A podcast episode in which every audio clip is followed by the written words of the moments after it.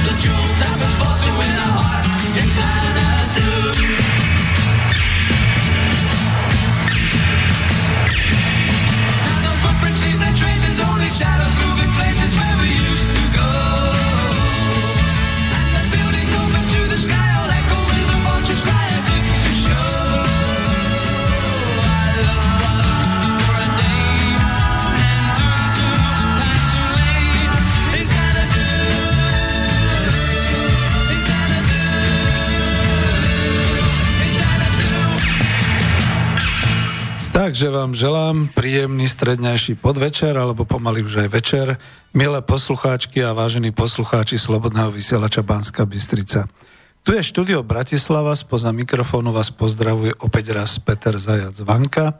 Počúvate reláciu zo série Ekonomická demokracia, v tomto prípade už reláciu číslo deväťdesiatsedem. Je streda devätnásteho septembra roku dvetisícosemnásť.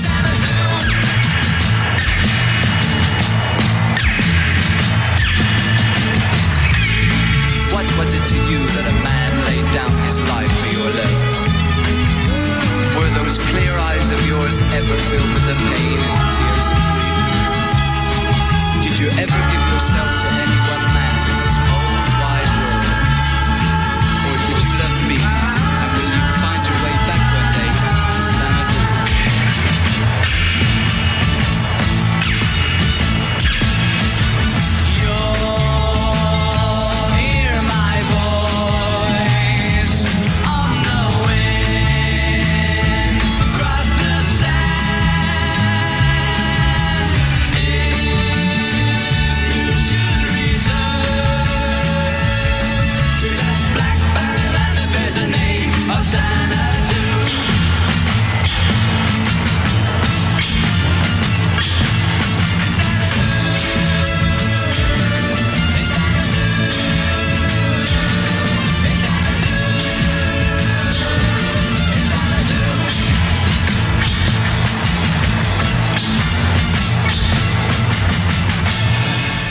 No a ja pri počúvaní našej internetovej relácie zdravím všetkých priaznivcov, čo počúvajú naživo, aj všetkých, čo nás budú počúvať zo záznamu a budú linkovať na mailoch. Zdravím všetkých, čo rozumejú tejto našej reči slovenskej, nech sú kdekoľvek na svete a v ktoromkoľvek dobrom vzťahu ku Slovensku. Zvlášť pozdravujem všetkých slovenských emigrantov, či ešte len migrantov za prácou, ktorí dobrovoľne a demokraticky opustili v tejto našej krásnej, nehynúcej slobode svoje rodné miesta a hľadajú svoje živobytie všade po svete, keďže naša mať, slovenská vlast, už dvadsaťšesť rokov nevie nájsť svojim deťom dôstojné a vyhovujúce pracovné uplatnenie. No a pri počúvaní relácie zdravím aj vyše milióna dôchodcov, ktorí by sa radi zamestnali v našom hospodárstve a radi by si ešte privyrobili k tomu dôchodku, pretože sú pomerne zdraví, nič im nechýba, len by potrebovali pracovať a nenajdú uplatnenie na tomto svojom trhu práce, ako sa dnes v Slovensku hovorí. Môžeme sa pokúsiť urobiť našu reláciu kontaktnou, aj keď teda sám som na vine, že som si posunul reláciu do tohto času a tí, ktorí boli zvyknutí počúvať inokedy, ospravňujem sa, mal som určité technické problémy, ktoré mi nedovolili vysielať, takže som tu. Pokiaľ budete chcieť, tak po takej prvej polhodinke skúste volať na telefónne číslo sem do bratislavského štúdia na nula deväť päť nula sedem dva štyri deväť šesť tri alebo mailujte na studio zavináč slobodný vysielač bodka es ká, prípadne ak počúvate cez web stránku Slobodný vysielač, tak kliknite na tú zelenú ikonku otázky do štúdia, ale naozaj mi dajte nejakú prvú polhodinku na rozvinutie témy. No, pomaly sa zaoberám myšlienkou, že sériu relácií Ekonomická demokracia ukončím a že budem hľadať iný názov, respektíve iný obsah relácií, pokiaľ teda ešte budú mať chlapci chuť na Slobodnom vysielači ma ponechať, aby som vyprával. A ja to vždy tak tvrdím, no keď doma nemôžem vyprávať, tak som aspoň rád, že môžem tu vyprávať. Viete, že máme reláciu Klub národohospodárov Slovenska, kde Spolok národohospodárov už určité témy vysiela a takisto aj tú svoju reláciu Spomienky na socializmus. Pomaly, pomaly budem meniť na Spomienky na kapitalizmus, pretože viete, málo kto je dnes taký, ktorý si ešte pamätá na tie naše začiatky toho nášho bájneho kapitalizmu v decembri osemdesiatdeväť a potom v ďalších rokoch. Dneska už to je tak, ako to je. Už to vyzerá, že to bude večne a na veky. S kapitalizmom na večné časy družba a tak ďalej. A práve napríklad aj táto relácia je o tom, že znova budeme mať v téme prácu. Je to druhá časť relácie, analýza príčin a možnosti riešiť prácu a príjmy v Slovenskej republike. A ja som do, do úvodu, moc som sa ani nenamáhal tento raz, ale rovno som tam napísal taký text, aj v tom avize to máte takým žltým písmom, možno menej čitateľné z diaľky, takže na Slovensku chce pracovať zhruba jeden milión práceschopných dôchodcov. Plus tristotisíc občanov Slovenskej republiky priebežne emigruje a emigrovalo za prácou kvôli príjmu do zahraničia, sú vonku, ako sa hovorí, a k tomu na Slovensku pracuje zhruba, veľmi hrubým odhadom, asi osemsto tisíc cespolných v úvodzovkách, cespolných týždňovkárov, ktorí nespávajú doma a sú takzvané na matraci, zase v úvodzovkách na matraci.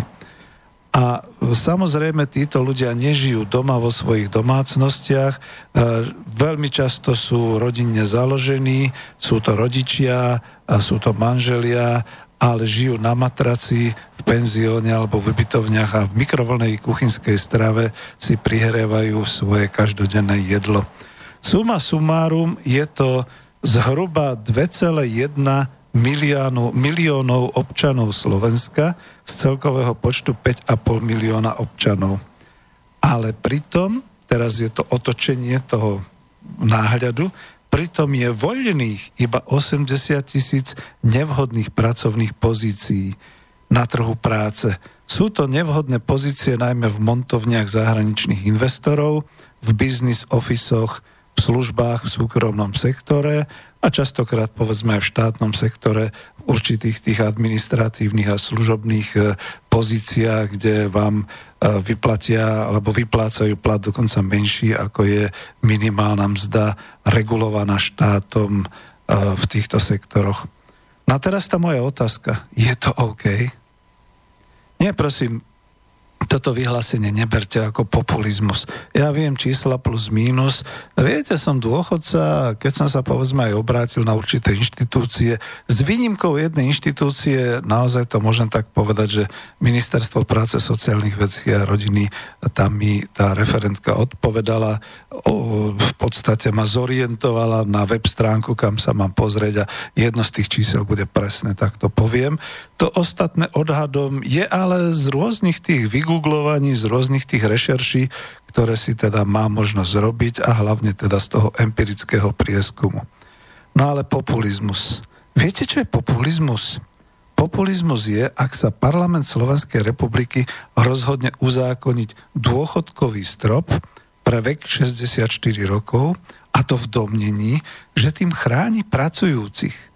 Ale vôbec sa nezaoberá situáciou na tzv. Slobodnom trhu práce, kde má práve teraz a v každej ďalšej chvíli obrovský problém asi pol milióna ľudí vo veku päťdesiat plus a šesťdesiat plus, teda ročníky od devätnásťstopäťdesiatosem po devätnásťstošesťdesiatosem títo ľudia majú čo robiť, aby sa stále ešte udržali na svojich pracovných pozíciách v rôznych zamestnaniach po Slovensku a aby im nebolo oznámené vráťte sa do hrobu. A takisto je tu takmer milión čerstvých dôchodcov z tých vysokosilných populačných povojnových ročníkov, ktorí sú už na dôchodku, ale chcú robiť, pretože potrebujú peniaze a ten náš systém trhu práce im to neumožňuje. Takže populizmus v tejto chvíli je prijímať strop dôchodkového veku a nemať pritom zákony a vládne projekty alebo opatrenia na udržanie zamestnaných do toho šesťdesiateho štvrtého roku ich života. Pretože čo zase vytvárame? Zase vytvárame zákony, ktoré v konečnom dôsledku donesú iba nešťastie, donesú iba frustrácie, donesú iba nezrovnalosti a rozíde sa to a chaos nastane a všetky takéto veci. Takže takto to vidím ja. Vzťahu k tomu teda ako ku práci a vzťahu práce a príjmu a trhu práce sa na Slovensku venujem intenzívne a už dokonca je tu v Slobodnom vysielači Banská Bystrica od leta, ale už aj predtým boli rôzne relácie. Pamätáte sa, že som tu mal reláciu, ktorá už nebeží, Klub zamestnancov Slovenska. Malo to byť o tom istom, ale v podstate raz tam neprišli sestričky. Raz som mal jednu reláciu s lekárom, ktorý vysvetľoval, aká ťažká je práca lekárov a, a zdravotných sestier. Raz som tu mal a, pracovníka Volkswagenu najatého agentúrou dočasného zamestnania a ostatní už odvážni neboli, takže asi takto to bolo. Potom to postupne zaniklo, lebo naozaj u nás v tejto chvíli v roku dvetisícosemnásť je tvrdá normalizácia politická a už pomaly aj sociálno-ekonomická, ktorá nebola ani v roku devätnásťstošesťdesiatosem. Omyl vážený, vtedy človek mohol pracovať a mal príjem. Dnes, keď prídete o prácu, tak ste nie na nule, ste v mínuse, už som to tu spomínal. Takže jedna z tých relácií teraz tohto leta bola dvadsiateho ôsmeho augusta s názvom Ako je to teraz na trhu práce Slovensko. To bolo v relácii Klub národohospodárov a bolo to také avizo s tou žabou na prameni. Druhá zaznela štvrtého septembra pod názvom Práca, riešenie práce a príjmu na Slovensku. To bolo v Ekonomickej demokracii deväťdesiatšesť. A ja som ju pôvodne poňal tak, že budem analyzovať, tak ako chcem aj dnes, ale bola to potom veľmi emotívne ladená relácia, ktorá vyplývala z dráždenia článku, článkom uverejnenom v denníku Pravda Bráňom Tomom, kde bol vypustený taký pokusný balónik, ako ľudia zareagujú na to, že by sa prípadne osemdesiat tisíc pracovných miest zaplnilo dovodzom cudzích pracovníkov, trebárs aj s rodinami. Tam sme si to vysvetlili, tam boli teda aj, odporúčam vám to celé vypočuť. Myslím, že som tam aj trochu písal, že súčasným problémom sociálnej a ekonomickej politiky Slovenska je, že vlády ponechali vlastné obyvateľstvo na pospas globalizo- globalizovanému trhu práce. Na trhu práce sú však zákazníkmi namiesto zamestnancov a uchádzačov o zamestnanie predovšetkým zahraniční investori, otvárajúci alebo plánujúci otvoriť nové a nové fabriky a montovne na Slovensku, ale aj naše súkromno-podnikateľské subjekty, ktoré tým pádom si rochnia v tom, že človeku stačí dať minimálnu mzdu a on bude makať jak Fredka, pretože bude si vážiť, že mu dávajú prácu. Jediný, ktorý sa ozval, že to nie je, že firmy dávajú prácu, ale že nakupujú prácu, bol naozaj ten prvý tajomník Ministerstva práce a sociálnych vecí Bráňa, Bráňo Ondruš, ale ja Bráňovi ubližujem tým, že ho spomínam v Slobodnom vysielači, pretože žiaľ Bohu všetci, čo to tak nejak sledujú služobne, si to teraz zapíšu a možno ho budú aj mučiť, aj biť a budú sa pýtať, čo má spoločné so Zajacom. Hm. To je ten problém. Ja to viem, pretože viacerých ľudí som oslovil, či by neprišli do, do vysielania a to normalizácia je veľmi, veľmi tvrdá. Neprišiel nikto. Takže minule som sa už teda bál, skutočne som tu mal e, ako aj ochranku e, bývalého pracovníka es í es Martina e, Bavolára. Dnes som tu sám, lebo chcem hlavne analyzovať, ale pokiaľ potom zavoláte a budeme sa baviť o určitých veciach, tak nech sa páči, samozrejme. Principiálne si totiž to myslím, že zákazníkmi na trhu práce, keď už máme akceptovať kapitalizmus a trh práce je, že by to mali byť občania Slovenskej republiky, tým by mal trh práce pomáhať v hľadaní adekvátneho zamestnania. To by malo práve pomáhať nejaké Ministerstvo práce, sociálnych vecí a rodiny. Ale ak trh práce nepomáha ani umiestneniu celých pracovných skupín, to o tom si za chvíľu povieme, ani cenou za prácu, teda nielen minimálnou mzdou, ale vôbec teda nejakou uznanou cenou na trhu práce, ak teda miesto zamestnávania neuspokojí, pretože naozaj tých osemsto tisíc ľudí je cez polných a hodia sa cez palubu s tým, že sa dovezú radšej cudzinci, tak potom ten trh práce mať nemusíme. Občania Slovenska nesmú byť tovarom, lebo ani nikde v ústave Slovenskej republiky sa o tom nepíše. No ale keď sa o tom nepíše, to neznamená, že to povedzme zajtra Národná rada Slovenskej republiky neschváli, pretože najnovšie, ja už avizujem, tu mám taký nejaký mail o tom, že sa bude schvaľovať do ústavy v rámci toho stropovania penzií aj druhý pilier, čo je teda totálny nezmysel. To skutočne, ako radšej ešte, ešte nehovoriť, môžeme sa tomu venovať. No a tam som ešte niekde písal, že tu my v národnom hospodárstve Slovenskej republiky predsa najlepšie vieme, koľko treba práce a zdrojov na všetky naše výrobky, na to, aby sme teda uspokojili e, svoje potreby v rámci ekonomiky Slovenska na bývanie, na zdravotníctvo, na potraviny, potravinovú sebestačnosť, bezpečnosť potravín a všetky takéto veci. A keď chce niekto exportovať, tá hej, nech sa páči.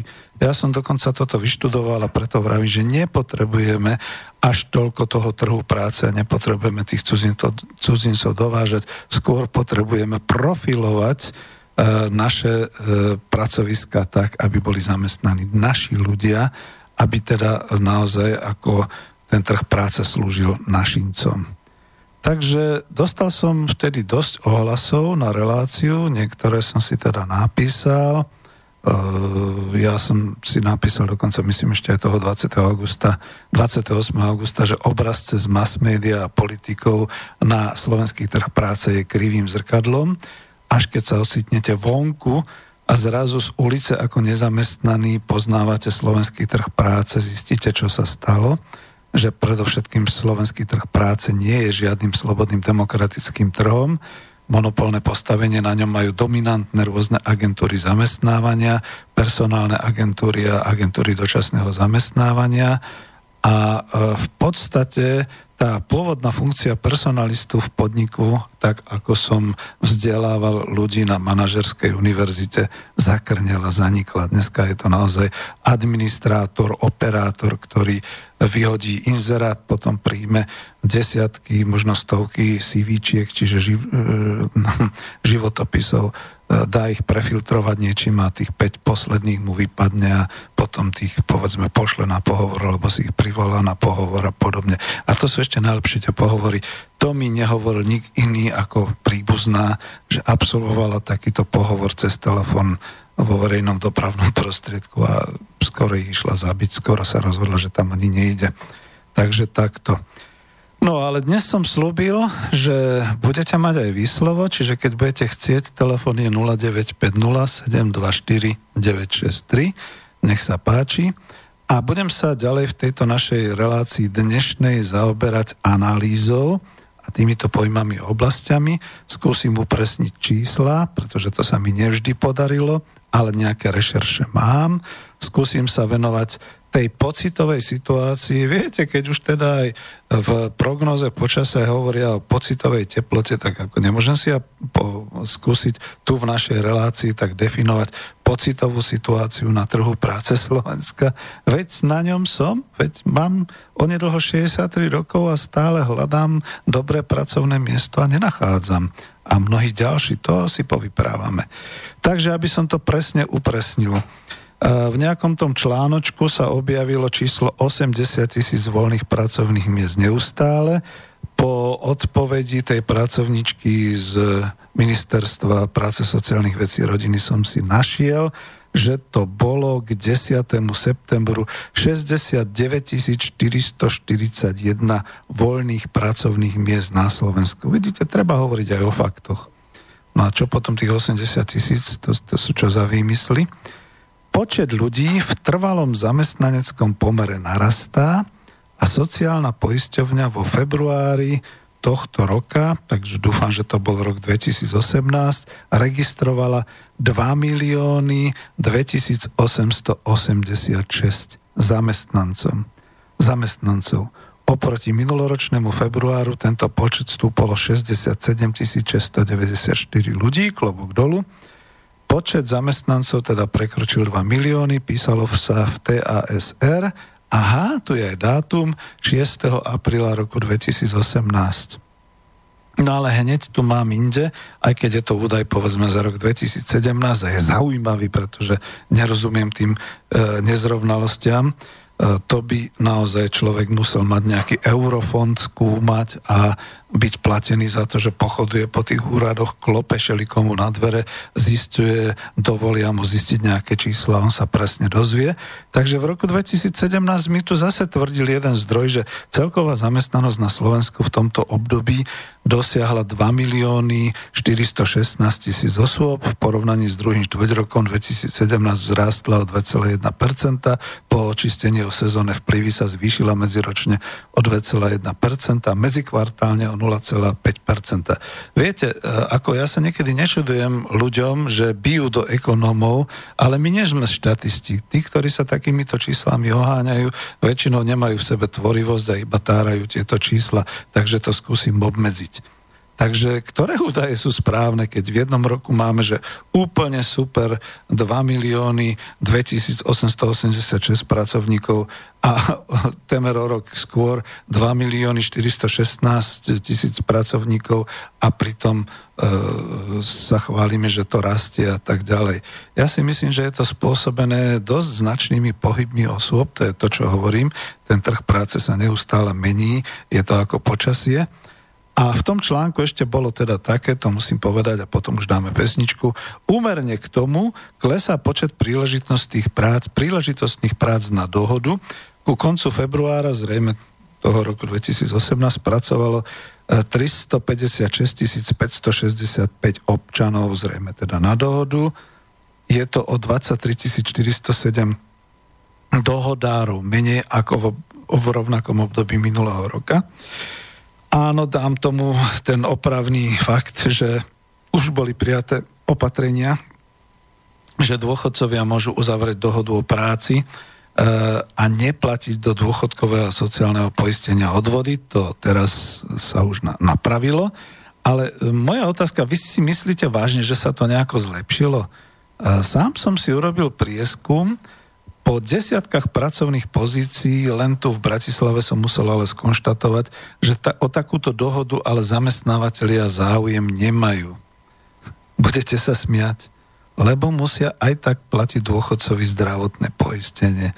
No keď oni by si to predstavovali tak, že jednoducho bolo by úplne najkrajšie, keby tí ľudia sa prihlásili do práce, zaregistrovali by sa a potom by platili mesačne za to, že vôbec chodia do práce. Tak si dáme prvú pesničku, lebo to človek až štve.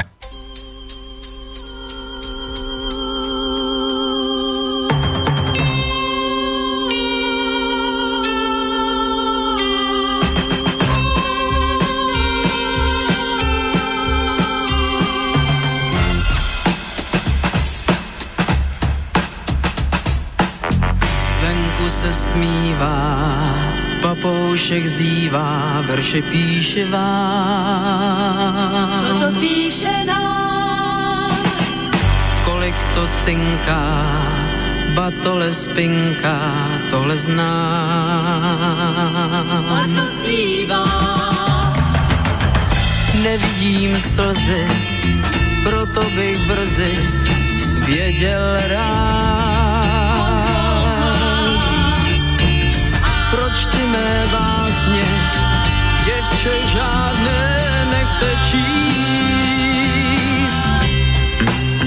Proč básně píše vám, když nikdo nikdy nečte je? Já já vím, v čem hlavní snad ty chyba mohla být.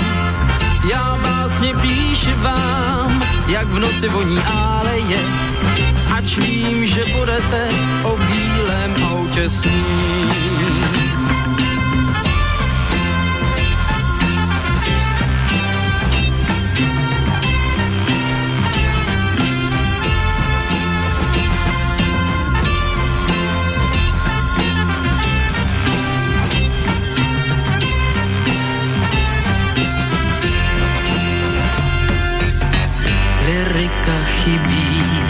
Člověk se stydí, kam to může jít. A co zbývá?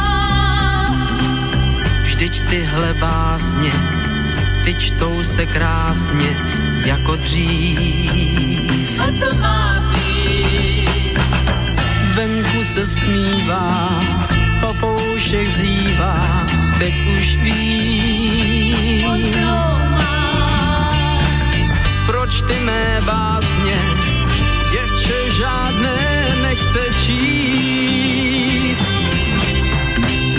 Proč básně píše vám, když nikdy nikdo nečte je? Já vím, čem hlavní snad by chyba mohla být. Já básně píše vám, jak v noci voní áleje, ač vím, že budete o bílém autě snít. Proč básně píše vám, nikdy nikdo nečte je. Já vím, čem hlavní snad by chyba mohla být. Já básně píši vám, jak v noci voní áleje, ač vím, že budete o bílém autě snít. La la la la la la la la la la la.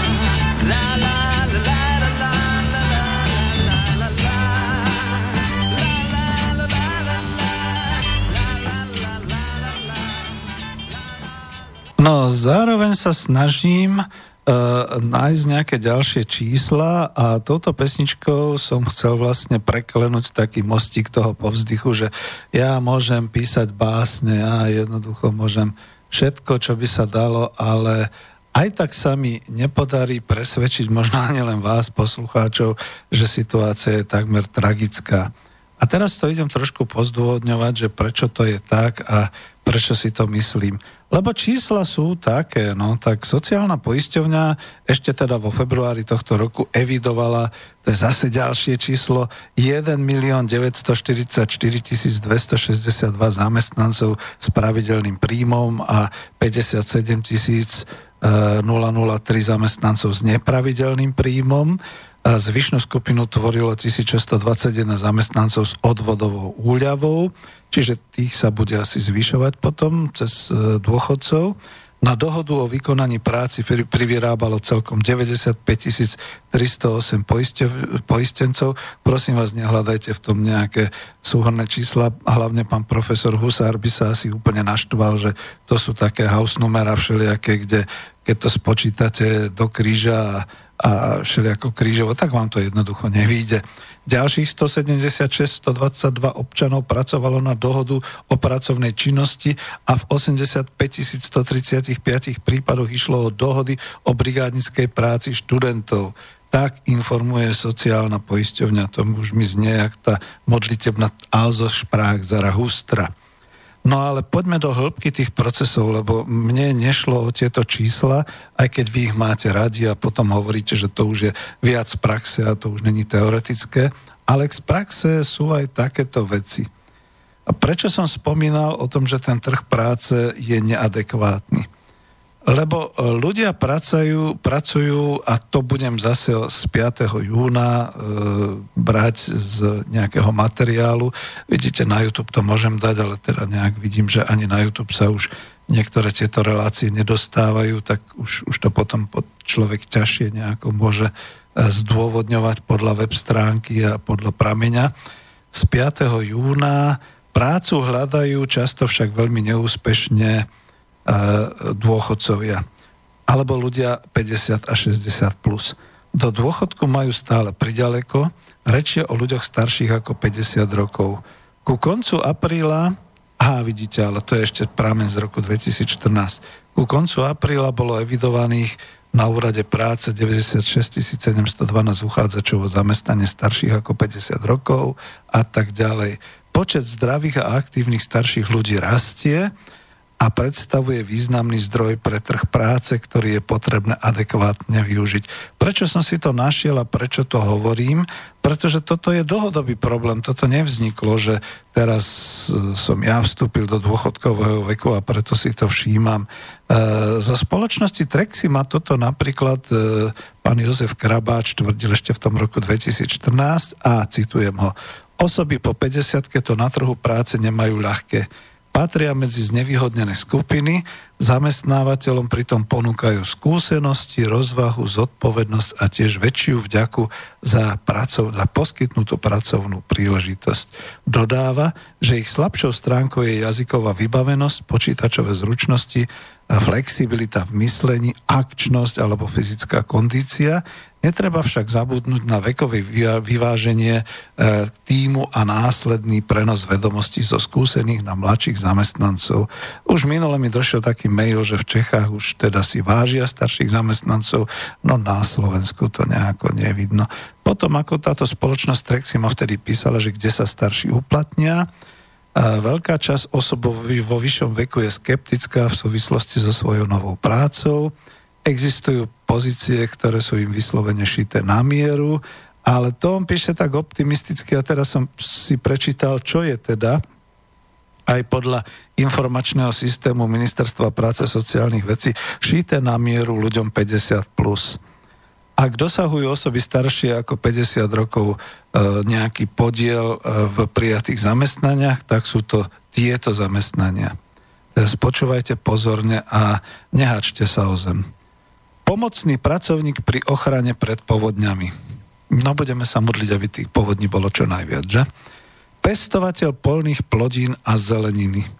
Prečo potom na Zemplíne sa sťažujú, že nikto im nechce vykupovať ovocie a nič zbierať? No veď zamestnajte týchto ľudí. Vinohradník. Učiteľ konzervatória. Lektor vysokej školy. No pri tomto povolaní musím potvrdiť, že nič také neexistuje ako potreba po lektoroch, pretože ja už v podstate druhý rok, keď sa dá, čo to je, tak v podstate posielam svoj životopis rôznym týmto agentúram, že som teda bol lektorom vysokej školy, koučom aj dokonca v priemysle a tak ďalej. Bez odpovede, absolútne. Som ročník päťdesiatpäť, koho by to napadlo, že by niekto chcel niečo také. Ďalší, ďalšie povolanie alebo profesia, pomocný pracovník v sadovníctve a v záhradníctve. Mhm. Takže budeme na čerstvom vzduchu, bude nám dobre. Pracovník fyzickej ochrany majetku, čiže strážnik. Mhm. Fajn. Informátor, vrátnik, pomocný pracovník údržby budovy a areálov. To mi pripomína také tie vtipy, že dobrý deň, pán doktor, ako ste sa vyspali? Ďakujem, pán inžinier. Tak čo, vonku je pekne. Ideme zametať, ideme? Mhm, tak asi takto. Železiar v stavebníctve, maliar, pomocný pracovník na stavbe budov, pomocný pracovník v živočišnej výrob, výrobe. Mhm, dávať krmu prasiatkam. Dobre. Opatrovateľ starších osôb a osôb so zdravotným postihnutím, údržbár, profesor, mm, predávač mesa a rýb, to oni myslia asi na ten týždeň pred Vianocami, predaj vianočných kaprov, vodič nákladného motorového vozidla, vodič kamiónu. A píše sa tu na záver, ide prevažne o nižšie kvalifikované pozície, v mnohých prípadoch aj s nižším mzdovým ohodnotením. No a tu treba kričať. Už len kričať, a to aj na námestiach.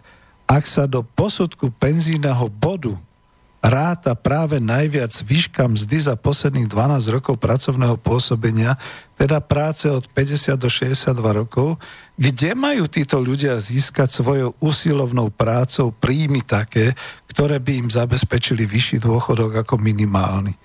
Všetci predsa nemôžu byť predsedami parlamentu, poslancami a vládnymi činiteľmi, kde sa teda najviac tých dôchodkových bodov zbiera v tom veku päťdesiat plus. A všimnite si Národnú radu Slovenska, koľko je tam tých poslancov a vládnych činiteľov päťdesiat plus, ktorí si takto privyrábajú na svoj dôchodkový bod. Že?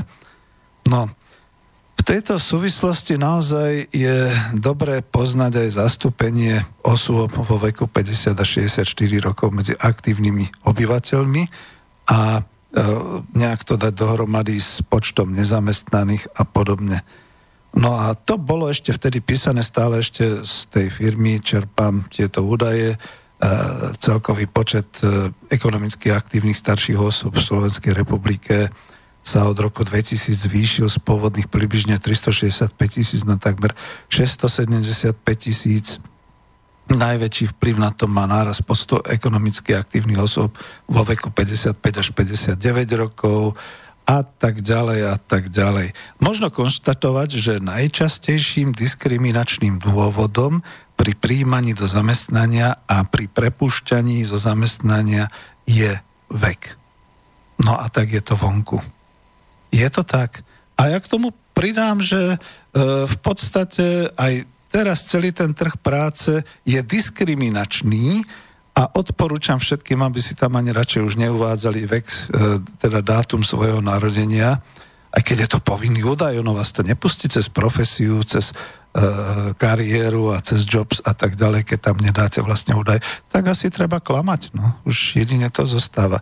Pretože vek je diskriminačným faktorom pri zamestnaní na trhu práce Slovenska. To vám ešte nikto nepovedal? Tak si to píšte aj vy, čo to sledujete a budete potom bomzovať svojim nadriadeným. Treba podotknúť, že diskriminačné konanie sa ťažko preukazuje a preto sa vyskytuje len v latentnej forme. Zaujímavým faktom je, že vo vzťahu k príjmaniu do zamestnania sa vyskytuje na Slovensku diskriminácia z dôvodu veku až v šesťdesiatdeväť prípadoch, zatiaľ čo priemer v Európskej únii je štyridsaťosem percent. Slovenská republika má teda aj nelichotivé miesto v diskriminačnom zaobchádzaní z dôvodu veku. Zamestnávanie starších zamestnancov je sprevádzané rôznymi predsudkami, ako aj obavami zo strany zamestnávateľov, napríklad obavy o časté absencie, neprispôsobenie sa novým trendom, neochota vzdelávať sa.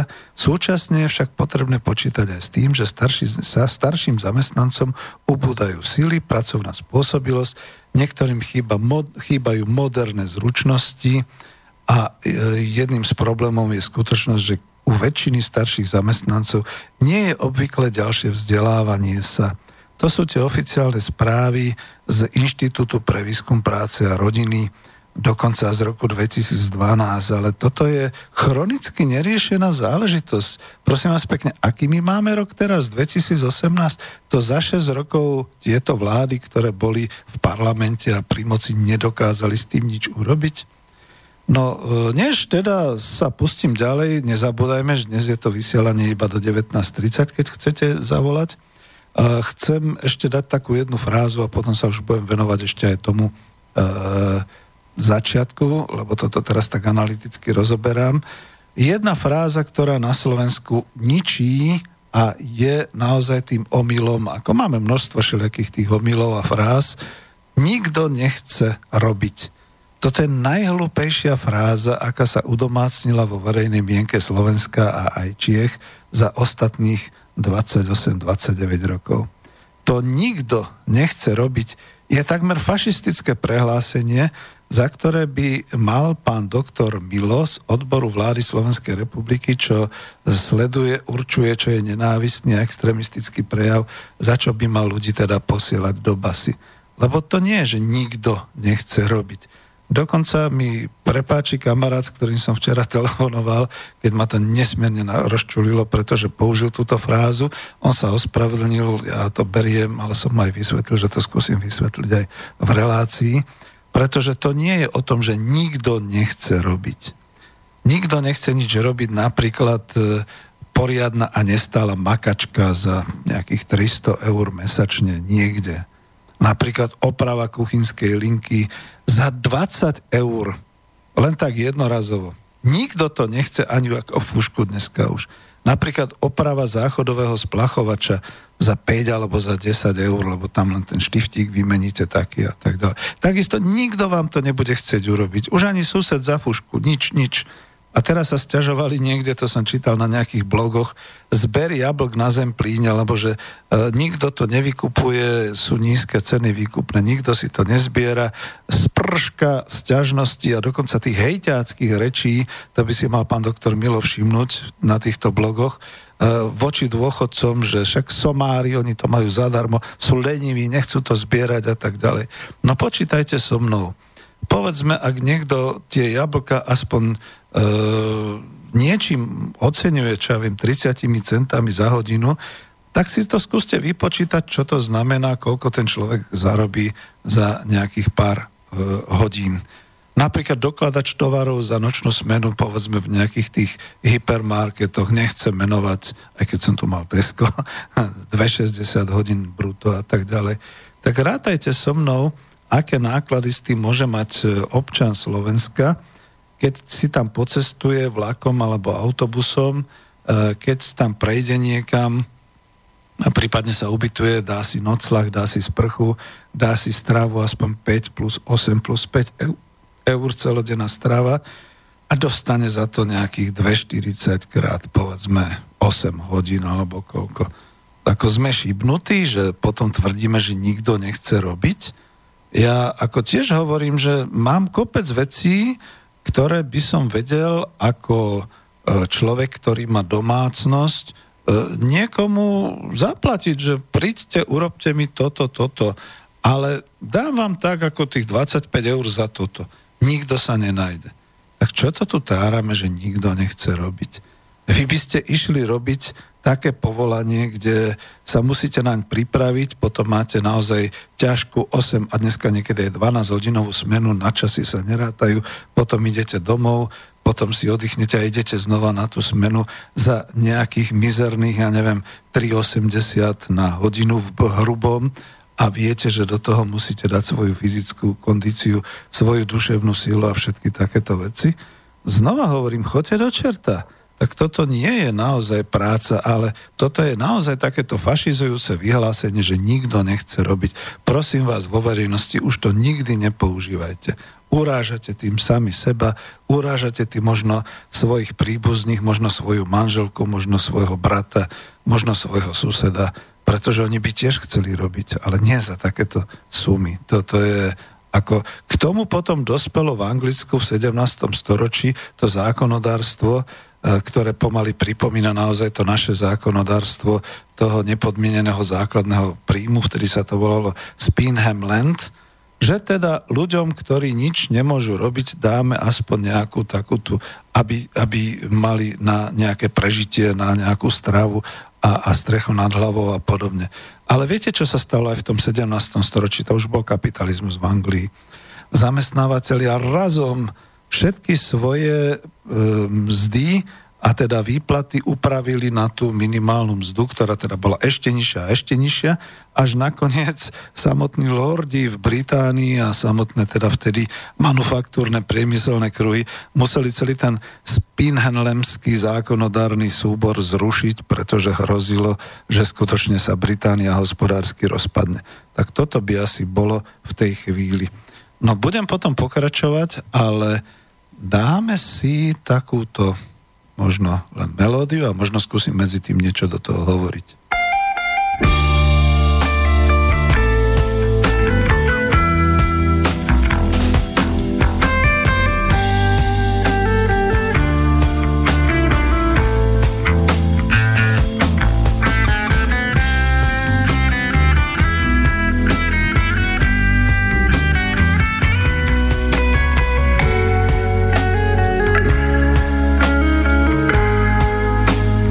No a do toho vám budem trošku teda hovoriť, pretože naozaj dnes máme taký dosť skrátený čas.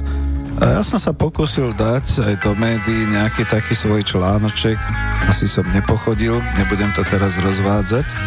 Ten môj článoček ako bývalý, v podstate by som dalo povedať, bývalý publicista som nazval Trh práce neslúži občanom Slovenska. A tam som teda písal, že nedávno bol vypustený taký prieskumný balónik, ako zareaguje verejnosť na snahy legálne importovať na Slovensko osemdesiat tisíc cudzích pracovných síl. Ľudí to úplne pobúrilo a ja sa teraz priznám, že v podstate naozaj to sa nikde neobjavilo v médiách a ľudia dosť otvorene a skutočne škaredo začali nadávať, keď sa o tomto dozvedeli, pretože mnoho ľudí si nenájde prácu doma. Utekajú do sveta, nemajú dobré platy, sú veľmi nespokojní vo svojich zamestnaniach a zrazu tu príde niekto s nejakým e, zatiaľ len pokusným balónikom, že teda keď nie je možné zamestnať ľudí na Slovensku a chýba tých osemdesiat tisíc pracovných miest, najmä v tých montovniach a, a tých operátorov a, a všelijakých takýchto služieb, poďme my teda importovať, dovážať e, živú pracovnú silu s tým, že povedzme zoberieme celé rodiny a bude to lepšie. No v minulej relácii to tak trošku zaznelo, vyzeralo to ako taká, povedzme, rýchla obhajoba aj premiéra, že to nie je pravda, najprv sa budú hľadať tu nejaké možnosti, až potom sa bude niečo importovať. Ale ja som si kladol otázku, čo sa to deje? Prečo sa to deje? Čo sa vlastne stalo? No a zistil som tak, že žiaľ Bohu, tých dvadsaťdeväť rokov sa už nejak ukazuje aj na tom slovenskom zmýšľaní, že to nie je v poriadku, čo sa deje. A od toho roku deväťdesiattri si aj Slovensko zvyklo riešiť problémy s nezamestnanosťou a s určitou pracovnou sílou. Najprv svojím spôsobom, dosť drasticky, potom, keď sme vošli do Európskej únie, tak takými tými štandardnými postupmi, ako je to vo vyspelých krajinách západnej Európy. Ale v západnej Európe, teda v Európskej únii, má zatiaľ každá krajina na výber, ako bude riadiť alebo neriadiť svoju vlastnú pracovnú silu. Zvyk je železná košela a aj keď sa tu vlády striedali, liberálne so socialistickými, národné s konzervatívnymi, všetky sa spoliehali na to, že všetko za nich vyrieši trh práce. Lebo to je najlepšie, aby to riešil trh práce, aby to nemuseli riešiť oni. A toto je to veľké dedičstvo liberalizmu, ktoré sa, žiaľ Bohu, na Slovensku odohralo. Takže budem pokračovať ďalej. Ja viem, že vás to ako keby trošku rušilo, táto pesnička, ale ja ju dávam stále na schvál, hlavne kvôli tomu, že e, chcem to tak trošku podmazať, aj keď to za chvíľu bude končiť a budem potom definovať ďalej, že e, prečo teda ako takto som písal a prečo takto rozmýšľam. Takže budem pokračovať. Faktom je, a ja sa za to staviam, že slúži k úcti, že naozaj vláda Smeru sociálnej demokracii vždy, keď bola zastúpená vo vláde, teda vláda, no ako strana, vždy, keď bola zastúpená vo vláde, tak sa snažila efektívne znižovať štatistiky nezamestnanosti a tým sa vlastne ten trh práce viditeľne stabilizoval. Ja k tomu naozaj dodám iba to, že tá stabilizácia bola skôr o tom, že tým, že ľudia potom odchádzali do zahraničia, tak tie štatistiky sa znižovali, pretože vypadnete zo sociálneho systému Slovenska, ste v zahraničí, no odvody potom samozrejme na Slovensko nedávate, tak potom vlastne zmiznete nejakým spôsobom z toho hľadáčika, povedal by som tak, ako je to na radare leteckých operátorov, zmiznete im z obrazovky. No a tým pádom sa tie štatistiky úspešne znižujú, znižujú, a zrazu to vyzerá tak, že Slovensko je úspešné, pretože tu sa rieši nezamestnanosť a tuto vlastne sú ľudia ochotní veľmi pracovať. Toto potom robí Slovensko ako krajinu, kde chodia zahraniční investori a investujú tu veľmi atraktívnym a zahraniční investori teda sem investujú. Samozrejme, že kalkulujú vopred, že každá vláda za nich vždy vyrieši jeden z tých podstatných problémov ich podnikania, teda zdroj práci, práca, teda ako pracovné náklady, pretože samozrejme dostávajú za to rôzne tie úľavy daňové, respektíve priamo dotácie na zamestnanecké miesto. Ja už iba pevne verím, že toto sa dnes v roku dvetisícosemnásť už nedeje, že príde zahraničný investor, ktorý povie, že tu chce zainvestovať a a vládni činitelia a Sáriho mu povedia, že jasné, v pohode, pozrite sa, my vám do toho doklepneme ešte e, takéto milióny za pracovnú sílu, koľko potrebujete, koľko plánujete, ono sa to rozpočíta. A bol som v takej relácii v Infovojne, alebo teda v kanáli, kde bol pán Lichner, ktorý to teda veľmi pekne zdôvodnil. Veď my už máme ten nepodmienený základný príjem, len si ho platíme sami. My sami z daní platíme potom v dotáciách tých pracovníkov, ktorí k tým zahraničným investorom nastupujeme. Vidíte, ako sa to všelijak deformuje a ako sa to láme. No a kedy ten zlom v podstate nastal, ten základný zlom, že trh práce sa začal správať veľmi e, deformovane a krivo. Tak začalo to predovšetkým nenápadne tým, že zahraniční investori lobovali vo vládnych kruhoch a po parlamente, že treba skutočne urýchlene zmeniť profil kvalifikácií slovenskej pracovnej síly, že sme boli strojárska veľmoc, ale už nie sme takou strojárskou veľmocou, takže potrebujeme teda naozaj ľudí, ktorí budú rozumieť strojári, nebudú tými operátormi a podobne. A v dobrej viere, tak ako dneska je tá dobrá viera na ten dôchodcovský strop, takisto vtedy v dobrej viere vlády prijali rozhodnutia o systéme tzv. Duálneho vzdelávania, ale my pamätníci si pamätáme na to, že to bolo učňovské školstvo plne hradené štátnym rozpočtom a teda socialistickým štátom, ktorého výstupom nakoniec potom bola naozaj kvalifikovaná priemyselná robotnícka trieda, pre vopred plánované profesie, pretože tie profesie sa plánovali päť rokov dopredu, však sme mali päťročné plány a, a takto to fungovalo. Vychádzali odtiaľ naozaj ľudia, ktorí potom pracovali vo všetkých tých zet es kách, čé ká dé a vo všetkých tých strojárniach a podobne. Ale dnes je to úplne ináč. Dneska vlastne v tom duálnom vzdelávaní, v tom duálnom systéme stredoškolský učeň, keď sa to tak nazve, skončí. A dúfam teda, že už dostane nejakú zmluvu, lebo predtým už stážovalo nejakého zahraničného investora, ale aj nedostane. Takže nakoniec ho štát vyškolí, vyučí a potom nie je použiteľný, pretože tá firma povedzme odíde, alebo jednoducho už má dosť, už má nadstav, už viac nepríjma a ten človek sa potom hlási na nejaké iné profesie. Ale najmä to, že zahraniční investori očakávajú, že tento systém financovania bude vláda ďalej predlžovať a robiť a že garantuje teda organizačne prísun pracovnej síly kvalifikovaných operátorov, to dám do úvodzoviek, všetkých tých strojárskych a montových profesí do všetkých investícií do zahraničia.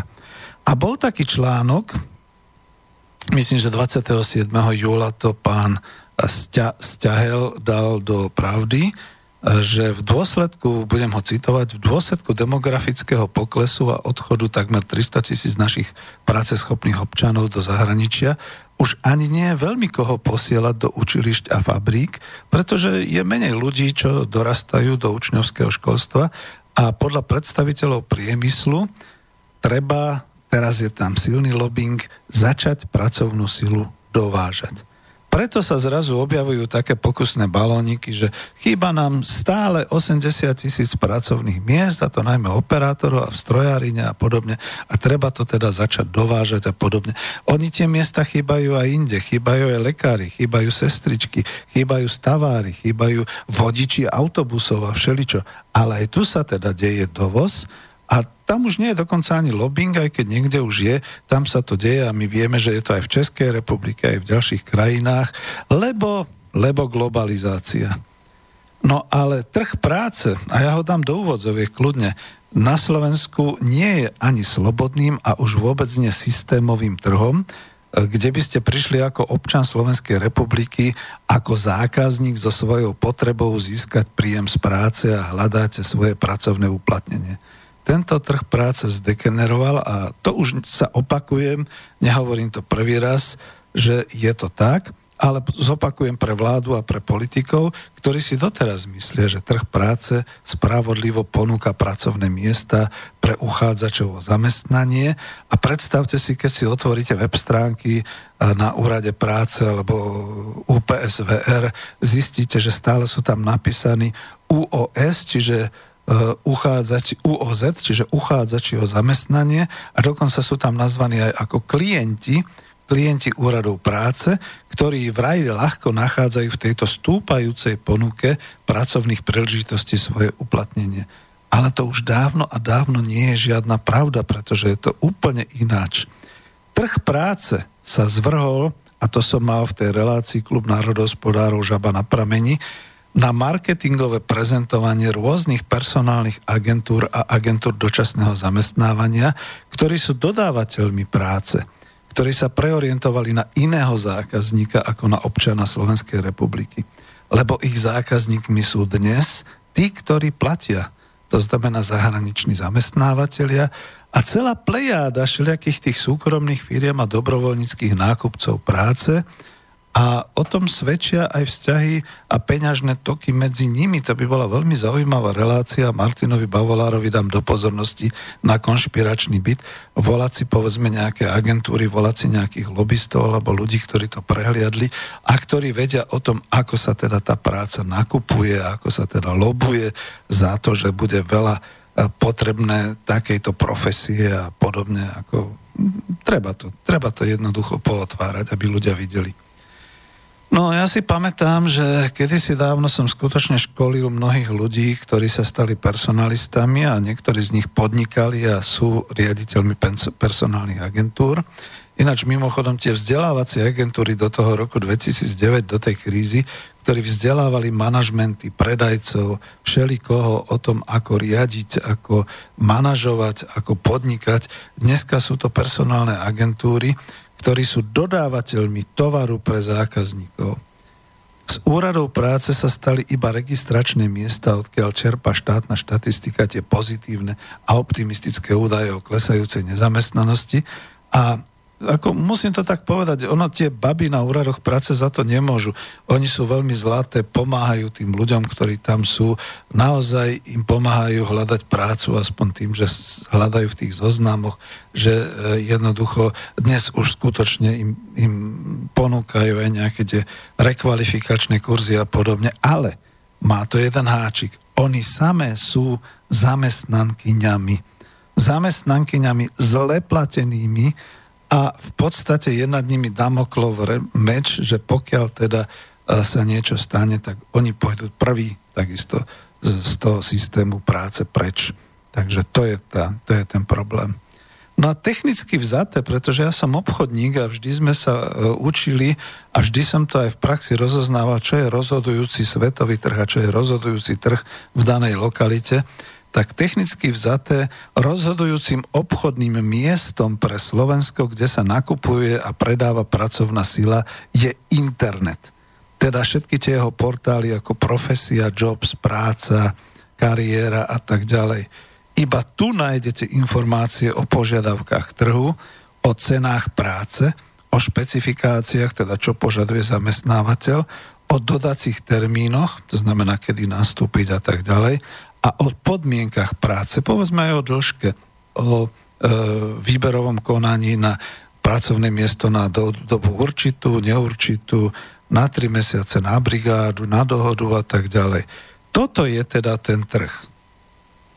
A hovorím to s plnou vážnosťou, pretože práve tí ľudia, nechcem povedať, že päťdesiat plus, to hádam nie, ale šesťdesiat plus, tí sa už nedostanú na tento trh, nie za to, že by nemali počítače, alebo že by im niekto nepomohol, ale sú z toho zúfali, keď vidia všetky tie podmienky a všetky tieto veci, lebo oni by sa chceli, á, oni by sa chceli nejakým spôsobom e, povyprávať, oni by sa chceli dostať k tomu svojmu zákazníkovi a predať sa, ale nedokážu to. Do firiem sa totiž to nikto nedostane, nielen nezamestnaný, nikto. Zás neviem, či to vôbec bude mať čas, ale mám také príhody, o ktorých by som mohol vyprávať, čo sa už aj mne samozrejme skutočne stali a je to veľmi drsné. Je to drsné, pretože dnes sa cez štáb tých všelijakých ľudí nedostanete. No a teraz, čo potom je samotný tento trh práce? Hovorili sme si, že zákazníkmi sú investori a teda zamestnávateľia, dodávateľmi sú uh, tieto agentúry, uh, samotným trhom technicky vzaté je internet. A čo je vlastne tovarom? Čo sa predáva na tomto trhu? Podľa pomenia, pomenovania trhu trh, trh práce, je to teda práca. Kto však predáva túto prácu v skutočnosti? Prvovýrobcom, tak ako keď sa vyrábajú potraviny, prvovýrobcom je sám človek. Človek so svojou kvalifikáciou, skúsenosťami, nadaním, schopnosťami, motiváciou. A teda aj so svojím psychickým a fyzickým nasadením. A ja to poviem veľmi škaredo gender pre dámy, aj so svojím vzhľadom, so svojou figurou, so svojou postavou, so svojím kukučom, s tým, či ste sympatickí alebo antipatickí na prvom pohovore. Ako naozaj musíte byť Bridget Bardot, alebo dneska, ja neviem, Keanu Reeves, alebo kto vie, kto ďalší, aby ste teda presvedčili zamestnávateľa. Sexuálne potrebujete byť tak príťažlivý, aby si vás kúpili do firmy. Tak toto dnes je. Čiže predáva sa sám človek. Občan Slovenskej republiky sa stal tovarom na trhu práce. Prosím vás, toto si zapamätajte. Nie je tá fráza, že nikto nechce pracovať. Toto je ten dôležitý objav dnešného dňa. Občan Slovenskej republiky sa stal tovarom na trhu práce.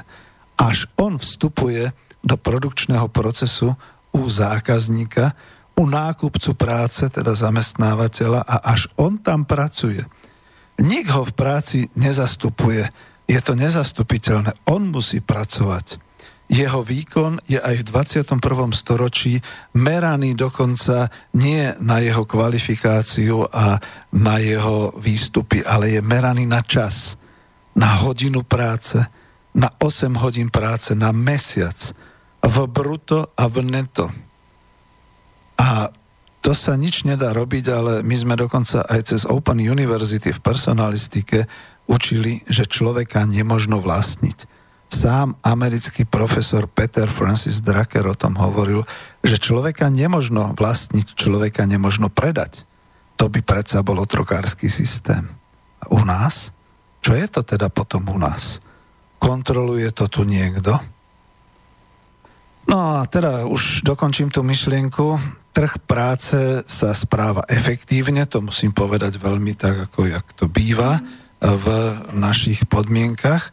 Ak dodávateľia nenajdu tovar, aký požadujú zákazníci, teda zahraniční e, investori, začínajú v duchu liberalizmu tlačiť na vládu a zákonodarcov tým lobizmom, aby im umožnili importovať prácu zo zahraničia. A tovar, aký požadujú zahraniční investori pre svoje investície, tu už nenachádzajú. Teraz si to povedzme otvorene. tristotisíc aj viac priebežne emigrovaných občanov Slovenskej republiky za prácou, totižto títo zamestnávateľia považujú za luxusný tovar, na ktorý by museli vynaložiť veľmi veľa nákladov. Viete, keď sa niekto vráti z Londýna, alebo z Paríža, alebo z Canberry, alebo niekde tam od Floridy, asi už nebude považovať za dôstojné, aby mu niekto hodil osemsto eur v bruto za nejakú vysoko kvalifikovanú prácu, alebo aspoň za predajcu, alebo čokoľvek ďalšieho. Dokonca niekde som si našiel, a teraz vás tým budem byť po hlave, ešte aj to, čo vyčítame našim sestričkám, že chodia do zahraničia. Viete, aký to má dôvod? No ona si tam za ten mesiac zarobí tých dvetisícštyristo alebo možno tých tritisícdvesto eur. Ja nehovorím, či v čistom, alebo je to bruto, alebo podobne. A teraz sa má vrátiť do vlasti a dostať nejakých štyristoosemdesiat. Na čo sme sa s koňom zrazili? Takéto veci. To je potom naozaj luxusný tovar. A to, že som hovoril o práceschopných dôchodcov, ja to hneď za chvíľočku rozoberem, ale takmer milión práceschopných dôchodcov ten trh práce považuje potom za externalitu. A to hovorím veľmi slušne, to menujem odborne ekonomicky, pretože iným slovom ich považuje za nepoužiteľný odpad. Tí už majú predsa vráť sa do hrobu a užívaj si svojich pár penzijných e, peniaz. A dlhodobo nezamestnaní a ľudí nad päťdesiat alebo šesťdesiat rokov, tí sú na trhu práce považovaní za investične náročný tovar, tak sa hovorí totiž to ležiaku, keď si to tak zobereme. No a teraz naozaj treba položiť otázku verejnosti. Vládne ešte stále v súčasnej koalícii neoliberálna ideológia o neviditeľnej tr- ruke trhu? Veď nám vládnu sociálni demokrati, národniari a konzervatívni demokrati. Alebo už konečne všetci vytriezvieme poznaním, že principiálnym poslaním úradov práce a celého systému organizovaného trhu pracovných príležitostí má byť poskytnutie občanovi Slovenskej republiky a ako zákazníkovi ponuky pracovného miesta primeraného jeho kvalifikácií, jeho skúsenostiam, jeho schopnostiam a profilu. A nie naopak. Prečo má takmer pol milióna občanov vo veku päťdesiat plus problém udržať sa na trhu práce? Prečo má takmer milión práceschopných dôchodcov vôbec znemožnené nájsť si prácu a pre tých tristotisíc emigrantov a stošesťdesiat tisíc dlhodobo nezamestnaných sa tu nevytvára žiadna pracovná ponuka? Prečo je to tak? Nemali by úrady práce zmeniť tú svoju zákazníckú orientáciu smerom ku občanovi hľadajúcemu prácu? Trh je zdeformovaný. Na jednej strane tu máme vraj osemdesiat tisíc pracovných miest operátorov, pomocníkov v službách a všelijakých tých ajťákov a office manažérov a podobne. A na druhej strane máme vyše milión, aj viac, pomaly dva milióny práci chtivého obyvateľstva, pričom ten trh nevie poskytnúť adekvátne pracovné zaradenie a profesiu. A toto vám hovorím ako kvalifikovaný obchodník, ktorý vie analyzovať a rozoberať trh. Náš slovenský trh má teda tento problém. Niekto hovorí, že stále tu chýba osemdesiat tisíc pracovných miest, ale to nie sú adekvátne profesie pre Slovensko. To sú želateľné profesie pre... To sú doslova želateľné zdroje, ktoré im má darovať zahraničným investorom Slovenská republika. Slovenská republika má milión dôchodcov, osemsto miliónov cespolných, ktorí by boli radšej doma, tristotisíc emigrantov v zahraničí a stošesťdesiat tisíc nezamestnaných. Dohromady dva celé jedna milióna obyvateľstva, ktorí hľadajú prácu a na trhu ju nenachádzajú. Čo urobíme s takýmto trhom? Nemal by rezignovať nejaký minister hospodárstva? Alebo vláda? Alebo kto? Alebo čo? Alebo ako vlastne zlepšiť tieto kroky? No tak je to k zamysleniu, zamyslite sa a my si dáme k tomu pesničku. Ja som pôvodne chcel tú jednu, ale pretože mi to predbehla druhá pesnička, dám si takú pesničku, to sú Paradoxy. Ja je, jednoducho ju dám a uvidíme, čo to potom bu- u- vyvolá.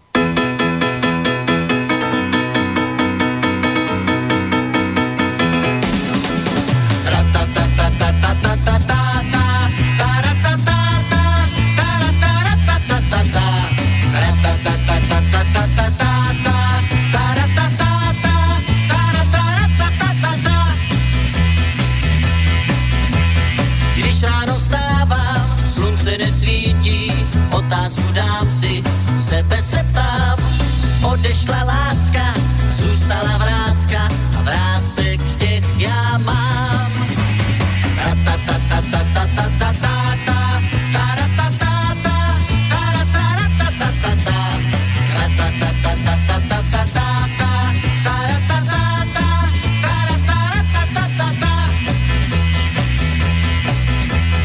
Jen ať si běží, jí stěží, byla tak krátká, nic nezbylo z ní. Věc je to těžká, byla tak hezká, rozloučit se s ní.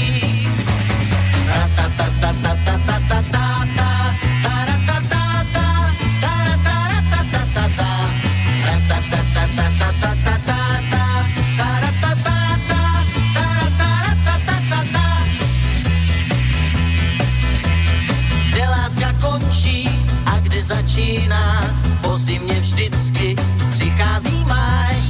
Odešla kráska, zůstala vrázka, já si zaspívám.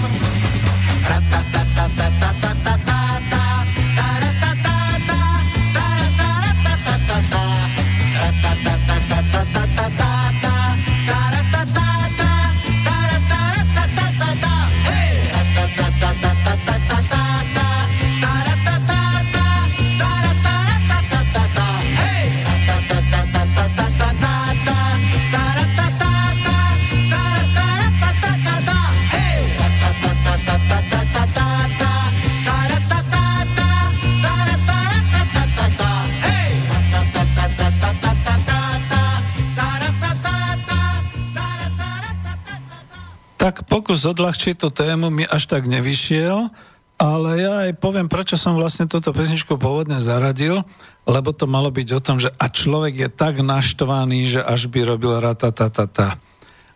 A aby som nebol obvinený z nejakého extrémistu, extrémizmu, tak to poviem asi takto, že keď si pamätáte nežnú pieseň Helenky Vondráčkovej Přejdi Jordán, všetci antikomunisti tvrdia, no vidíte, a túto pesničku zakázali a oni ju za to trestali, pretože táto pesnička predsa vybízala ľudí k tomu, aby emigrovali. A teraz, keď poviem, zaspievam si ratata, pre Boha živého, veď ja vlastne tu vyzývam na niečo, ako zaspíva si ratata a ratatatata, to je taký zvuk tej automatickej zbrane a podobne. No človeče, pán doktor Milos si už pre teba ide. Takže vidíte, ako sa to mení a ja teda súhlasím s tými, čo hovoria, že začína byť tvrdá normalizácia, že tieto veci sa nám naozaj dejú a takúto pesničku pustiť a neuvedomiť si súvislosti možno znamená skutočne ako osudovú chybu moju a tak ďalej. No, mám dokonca nejaký mail a ja tu mám ešte ale ďalšie maily, ktoré som nestihol už čítať, takže zatiaľ začnem od konca Jozefom. Pozdravuje, mal by otázku, čo hovoríme na to, že sú návrhy od predstaviteľov odborov, aby dôchodcovia po dosiahnutí dôchodkového veku nemohli poberať dôchodok a zároveň aj pracovať na trvalý pracovný pomer. Podľa mňa je to diskriminácia. Prečo by sa malo človeku brániť, pokiaľ má ešte záujem pracovať a zbytočne im komplikovať situáciu? Ďalšia vec, že mnohí dôchodcovia pracovať musia z dôvodu nízkeho dôchodku. No veď o tom som hovoril, Jozef. Zakázať súbeh dôchodku a pracovného pomeru malo podľa mňa zmysel pri predčasných dôchodkoch, ale určite nie pri ľuďoch, ktorí dosiahli oficiálny dôchodkový vek. Vďaka za reláciu. Ešte tu má jednu otázku, ale najprv zareagujem na to. Neviem, či je to pravda. Nedočítal som sa zatiaľ a neviem, ale ak by toto bola pravda, že by niekto z odborov vystúpil s touto požiadavkou, no tak je šialený. Je šialený, alebo už je sám závodov a neuvedomuje si, že u nás sú tak nízke dôchodky, že ľudí to núti pracovať a teraz keby zakázali súbeh normálneho dôchodku a riadneho pracovného pomeru, tak to je nepredstaviteľné. Môže to byť v súčasnosti v tom zmysle, že povedzme aj ja, keby som teraz prakticky hľadal prácu a bola by to práca na trvalý pracovný pomer a nie iba teda na tú dohodu, tak pravdepodobne my, neviem ako to je, sociálna poisťovňa pozastaví vyplácanie dôchodku, ale z praktického dôvodu, že od tej chvíle, keď znova platím cez trvalý pracovný pomer do fondov, aj teda do toho sociálneho fondu, poistenia, dôchodku a tak ďalej, tak si v podstate každomesačne zvyšujem nejaký ten zlomok toho bodu dôchodkového, takže oni to zastavujú za to, že potom mi budú vedieť vyplácať viac, ale pravdepodobne nevyplatia spätne. No bolo by to nádherné, keby Obidva, obidve tieto sumy fungovali, to znamená aj dôchodok, aj trvalý pracovný pomer.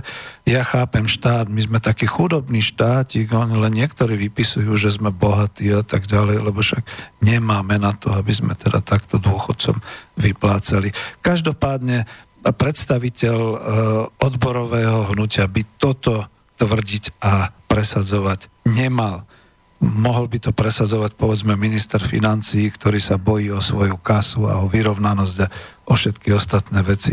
No ale k tomu to speje, viete, lebo keď sme hovorili o, tých, o tom milióne dôchodcov, ja som si to tu niekde analyzoval a to bolo práve, že som s niekým si písal a, a z toho mailu potom vyplynulo, že som slúbil tej pani, že nebudem, nebudem teda vypisovať ani ju uvádzať. A teraz, kde som to dal, už mi to teraz beží. Sociálna poisťovňa záprve. Sociálna poisťovňa evidovala ku koncu septembra, uh, no, ale kedy? Asi roku dvetisícsedemnásť zase, milión tristoosemdesiat tisíc dôchodcov na Slovensku.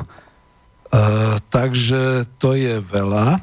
Lebo ja som už niekde čítal, že je to milión sedemsto tisíc dôchodcov. To je ten problém, ktorý je, že e, tie čísla sú nepresné, pretože máte ich z viacerých zdrojov, každý si tam započíta niečo iné, napríklad do tých milióna sedemsto tisícov aj teda invalidní dôchodcovia, teraz ako to oddeliť, alebo ako sa hrať s číslami. Ja som ale tej pani odpovedal, že je dokonca ako súhlasila s tým, aby som to hovoril do, do e, relácie, čiže dôchodcov v Slovenskej republike je momentálne zhruba jeden a pol milióna, alebo tých jeden milión sedemsto tisíc, ako tam bolo písané. A to je, že povedzme mínus toho pol milióna, alebo dokonca aj sedemsto tisíc tých dôchodcov sú ľudia, čo sú nejak invalidne postihnutí, sú to ľudia nad sedemdesiat rokov, sú v situácii, keď už ani nevládzu, alebo sami potrebujú nejakú pomoc. Tam, povedzme, aj ona zaraďuje svojich rodičov, lebo ona tam písala, že tí predsa by už hádam nechceli robiť. Chápem, že osemdesiatdvaročná svokra by asi ťažko už pracovala a tak ďalej. A to, to sú také veci, ale stále zostáva zhruba jeden milión dôchodcov na Slovensku, poberateľov dôchodku, ktorí sú všetko možné, len nie je dostatočné tieto dôchodky pre ich prežitie. S výnimkou pravdepodobne asi desaťtisíc osob na Slovensku, ktorí majú ten dôchodok na jed, nad jeden tisíc eur mesačne a tí sú teda ako spokojní. A viete, to je zaujímavé, že poznáme aj takých dôchodcov, ktorí naozaj pracujú ešte, asi na dohodu, ťažko povedať, a majú ten vyše tisíc eurový dôchodok. A teraz ten milión dôchodcov si rozdielte zhruba opäť na tri časti, budem to robiť schematicky, čiže zhruba tých prvých tristotridsať tisíc ľudí je na hranici opotrebovania, lebo majú rôzne obmedzenia pohybu, vnútorných srdcovocievnych chorôb, takže by mohli naozaj robiť len čiastočne a hlavne asi sedavo, možno invalidne, ale v zásade robiť môžu. To sú tí ľudia, tam som dal taký obrázok nejakého takého dôchodcu za počítačom držiaceho ešte svojho vnúčika a podobne. Ničím nebráni pracovať cez počítač, cez TeamViewer, ľudia vedia, čo to je, to znamená napojiť sa na firmu, mať home office a všetky takéto veci, spracovávať niečo, tvoriť niečo a podobné veci, alebo niekde sedieť proste na stoličke a niečo kontrolovať, niečo robiť a podobne. To je tristotridsať tisíc ľudí. A dobre, že na dohodu. Ale ja by som povedal, umožníme im, aby popri tom svojom dôchodku dostávali ešte aj teda naozaj mzdu. Aj s tými odvodmi, ktoré do toho patria. Je to dnes problém napočítavať súbežne aj dôchodok, aj mzdové odvody? Veď na tom funguje stavebná sporiteľňa, že na jednej strane si sporíte, na druhej strane ste prijali úver a splácate. Takže to nie je problém dneska v nejakom tom mechanizme toho í té, softvéru alebo podobne. To je len v hlave problém, v hlave ľudí. Tých druhých tristotridsať tisíc dôchodcov je na tom pomerne dobre zdravotne aj telesne, len už sú vo veku tak okolo tých šesťdesiatpäť rokov. Našťastie život im vo väčšine priniesol vnúčata, majú sa o koho starať, ale v zásade môžu a chceli by pracovať a mať dobrý príjem. E, viete, čo im v tom bráni? Slovenský trh práce, tak ako som ho popisoval, pretože oni majú veľa práce, teda veľa času. E, oni si vlastne pracovné kapacity riešia tými rôznymi dobrovoľnými prácami v seniorských kluboch, v záhradkách, v občianskych združeniach, možno aj brigádami s nejakou malou odmenou. A sú to ľudia, ktorí už majú skúsenosti, kvalifikáciu, každý v tom svojom a spoločnosť ich nevie využiť. Spoločnosť ich nevie využiť. Štát, kapitalistický, zamestnávateľia a vláda, tí ich nevedia využiť.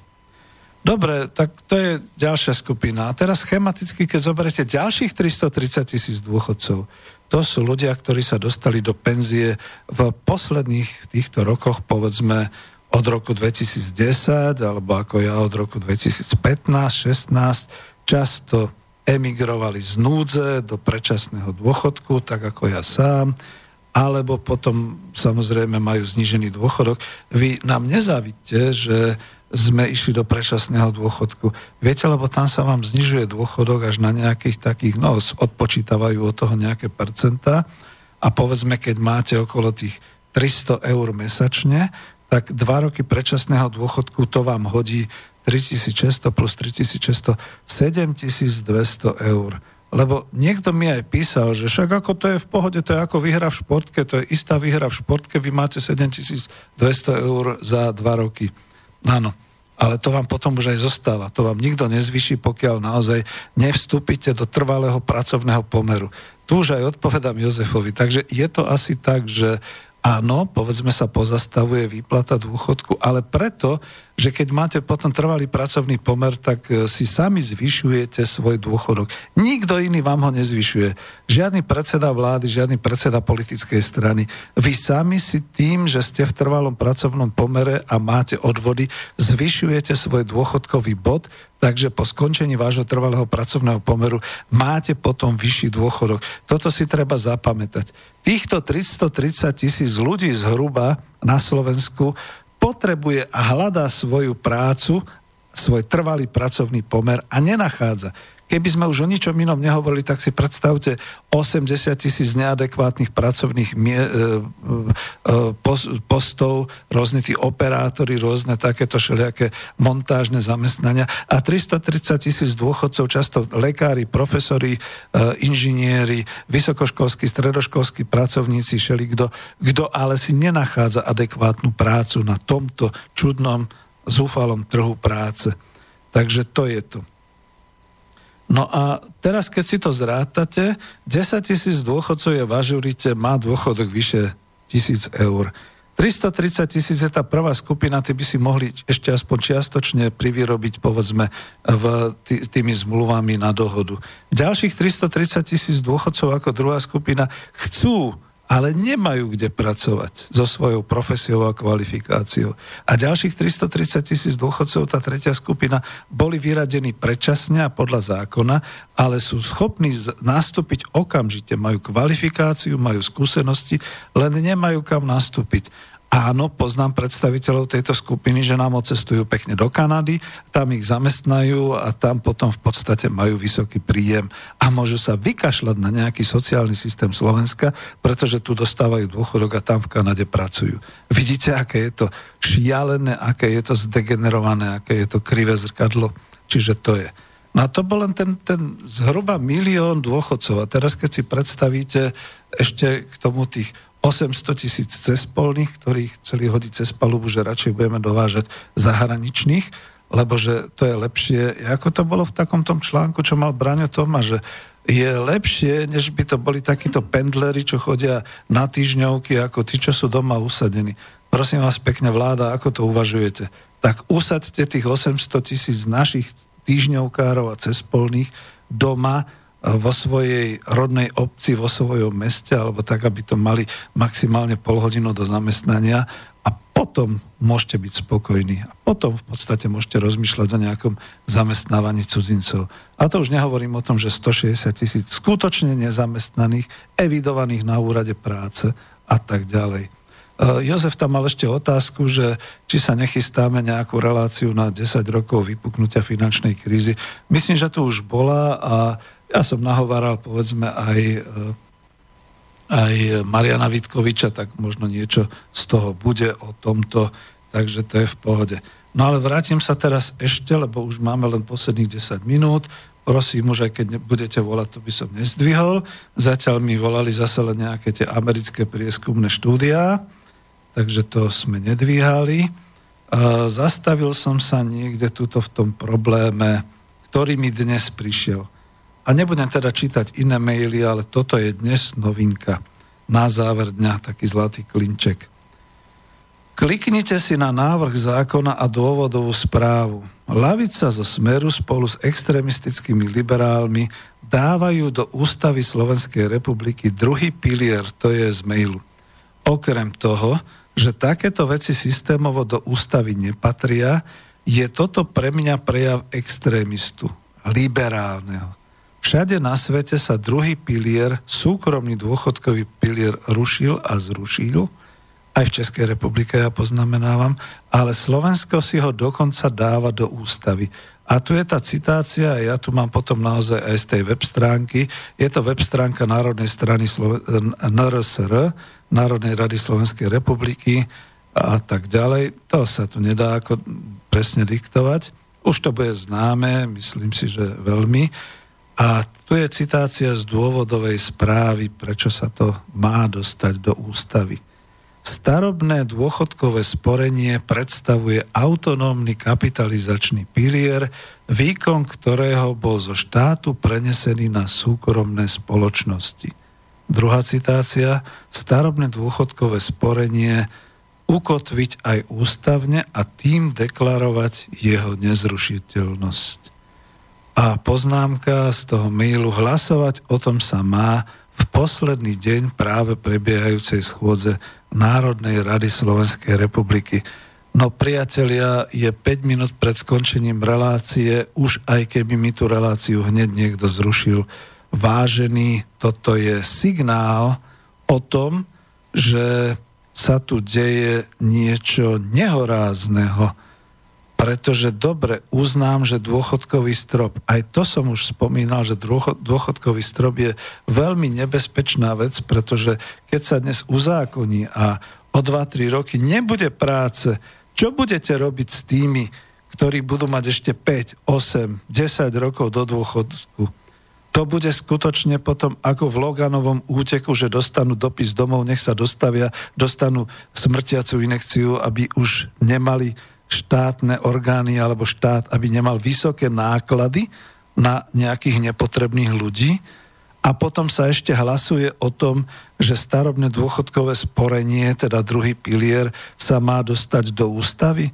To znamená, kto na to má, kto je taký bohatý, kto má dneska príjem, hlavne tí mladí, si budú sporiť a potom tým pádom ako tým zaniká vlastne celá generačná solidarita. Toto chce odsúhlasiť Národná rada Slovenskej republiky?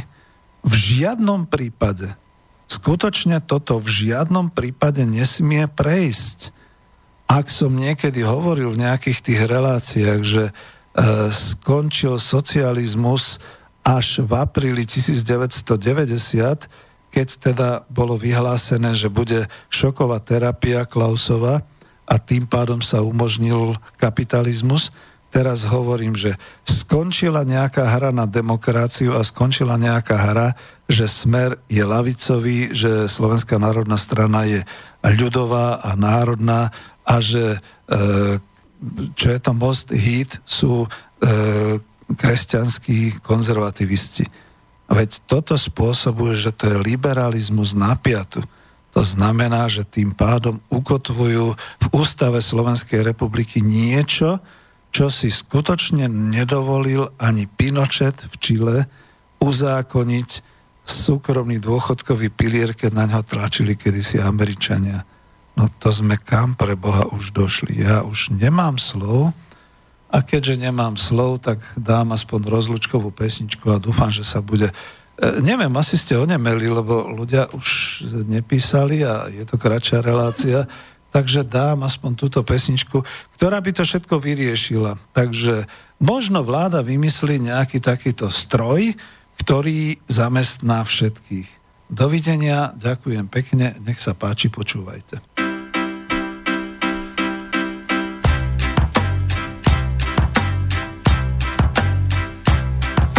My máme parní stroj, úžasné síly zdroj a že náš jen jatatá.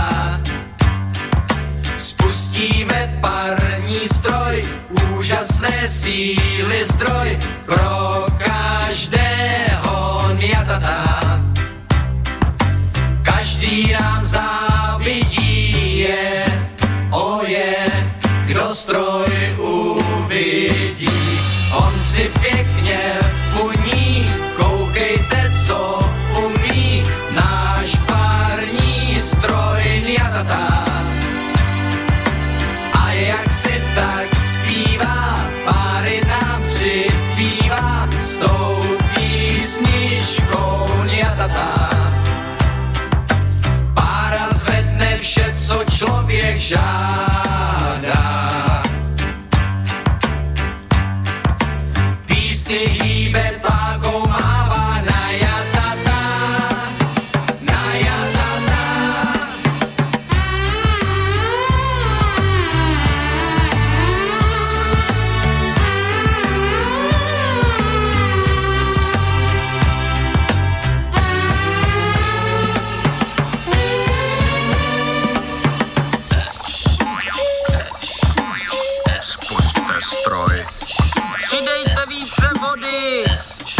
Snažte otáčky z maxima na minimum. Zapněte furto šlapku, nebrání ho perigea. Provedu. Vypustím kontrolního chrousta.